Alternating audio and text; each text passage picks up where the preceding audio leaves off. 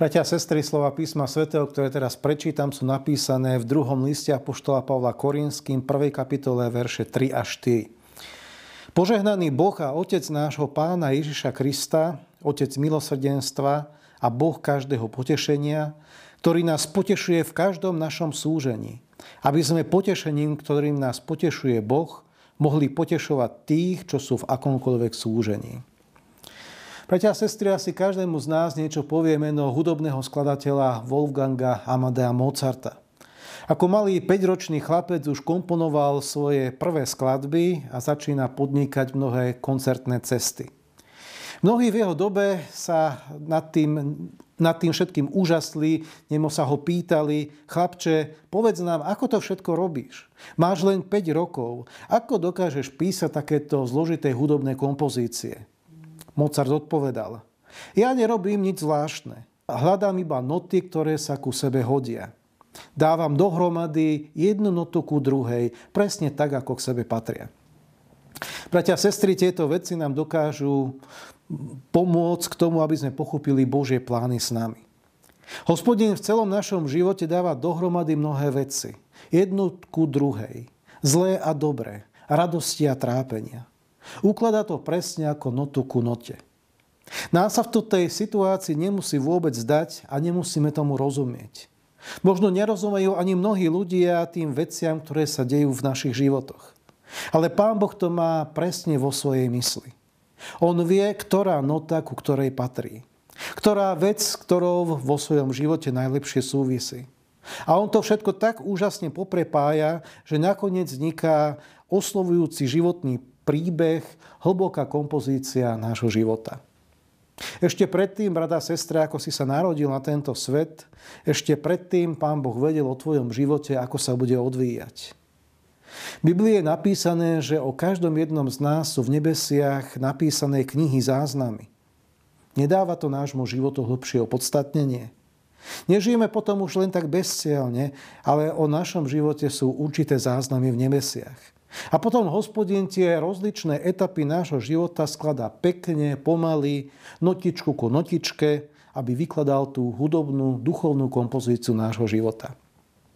Pravda, sestra, možno sa ti zdá, že Pán Boh na teba zabudol, že tvoje trápenie je nekonečné a možno sa pýtaš, prečo sa mi nedarí. Nemá ma už Boh rád? Ale nie sú tieto otázky pravdivé. Ty možno ani len nevieš, ako tá momentálna situácia bude súvisieť s tou ďalšou notou tvojho života, ktorá bude nasledovať. Ale Pán Boh to už vie dopredu a preto ťa vedie práve takými obdobiami, aby to všetko do seba neskôr zapadlo. Musí ťa prevádzať aj cez trápenie, aj cez problémy. Pretože to ťa vnútorne prečistí. A potom môžeš pochopiť ľudí, ktorí podobne rozmýšľajú, pretože prechádzajú v živote cez podobné udalosti. Môžeš im svedčiť, ako si ty zvládol tie situácie a k čomu ti slúžili a ako sa ti nakoniec stali Božím požehnaním. Doktor Paul Ehrlich bol významným nemeckým lekárom, držiteľom Nobelovej ceny. Okrem iného sa zaslúžil o to, že objavil liek na strašnú chorobu vo svojej dobe, ktorou bol syfilis. Avšak skôr ako tento liek objavil, musel urobiť 605 neúspešných pokusov. Až ten 606. pokus bol úspešný. Bolo tých 605 neúspešných experimentov omylom? Určite nie. Možno by to takto aj niekto zobral, ale my môžeme povedať, že to bolo 605 krokov ku pravde. Každý omyl posúva kresťania bližšie k pravde, po ktorej tak veľmi práhne. A Boh si aj naše zlyhania môže použiť vo svojich plánoch s, na, s našim životom. Možno najlepšie to pochopíme na biblickom príbehu Jozefovi. On vôbec nemal v živote na rúžiach ustlané. Od malička bol pyšný, namyslený na tie sny, ktoré sa mu snívali, kde sa mu všetci klaňali. Rovnako si uvedomoval, že ako najmladší otec má najradšej a na tomto si veľmi zakladal. Bratia sa ho rozhodli zabiť, zniesť ho z tohto sveta, skončiť to s ním, ale pán Boh to nedovolil, lebo s Jozefom mal svoje plány do budúcnosti. Neskôr ho potom predali za otroka do Egypta, tam sa dostal do domu Putifara, opäť bol skúšaný Jozefov charakter a Jozef bol uvrhnutý na dva roky do väzenia. Nevieme, čo Jozef počas tých dvoch rokov vo väzení prežíval. Ale určite to nebolo miesto, kde by chcel zostať po celý život.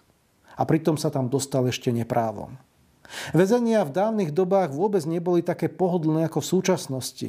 Boli to tmavé, vlhké, podzemné miesta so základnou stravou a možno s trochou slamy na spanie.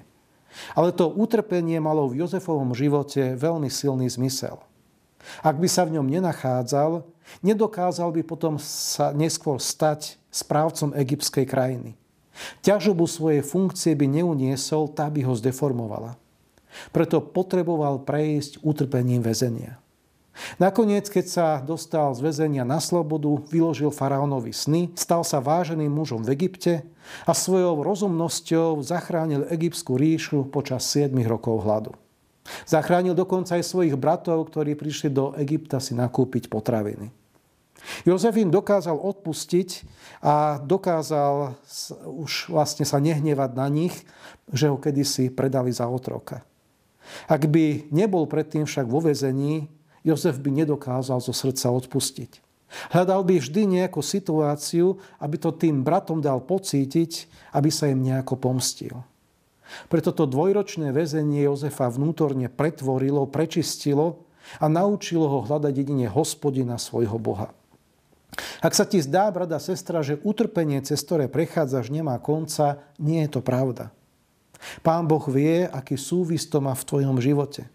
On vie, prečo to dopustil a zároveň vie, prečo si, k čomu si to chce v budúcnosti použiť. Môžeš poslúžiť druhému človeku, ktorý prechádza podobným utrpením, ako si prešiel ty sám. Môžeš mu svedčiť, k čomu ti to slúžilo a čo ti to vlastne všetko dalo. A v tomto zmysle sa nesú slova Apoštola Pavla. Požehnaný Boh a Otec nášho Pána Ježiša Krista, Otec milosrdenstva a Boh každého potešenia, ktorý nás potešuje v každom našom slúžení, aby sme potešením, ktorým nás potešuje Boh, mohli potešovať tých, čo sú v akomkoľvek slúžení. Amen. Pomodlíme sa. Pán Ježiši Kriste, my ti ďakujeme za to, že máš s našim životom plán. Ďakujeme ti za to, že ešte ako si nás utkal v matkinom lone, tak si vedel presne, ako sa bude uberať cesta nášho života. A ďakujeme ti za to, že tie rôzne etapy skladáš tak, aby jedna ku druhej pasovali. Ako tá nota k note, aby z nášho života mohlo byť niečo pekné, čo môžeš ty vytvoriť na tvoju slávu a naplnenie tvojich plánov. Chceme teda sa do tejto Tvojej vôle odozdať, chceme sa modliť a prosiť ťa o to, aby sme podľa tejto Tvojej vôle žili, kráčali, aby svojim životom sme v každom momente naplňali Tvoju svetú vôľu. Amen. thank you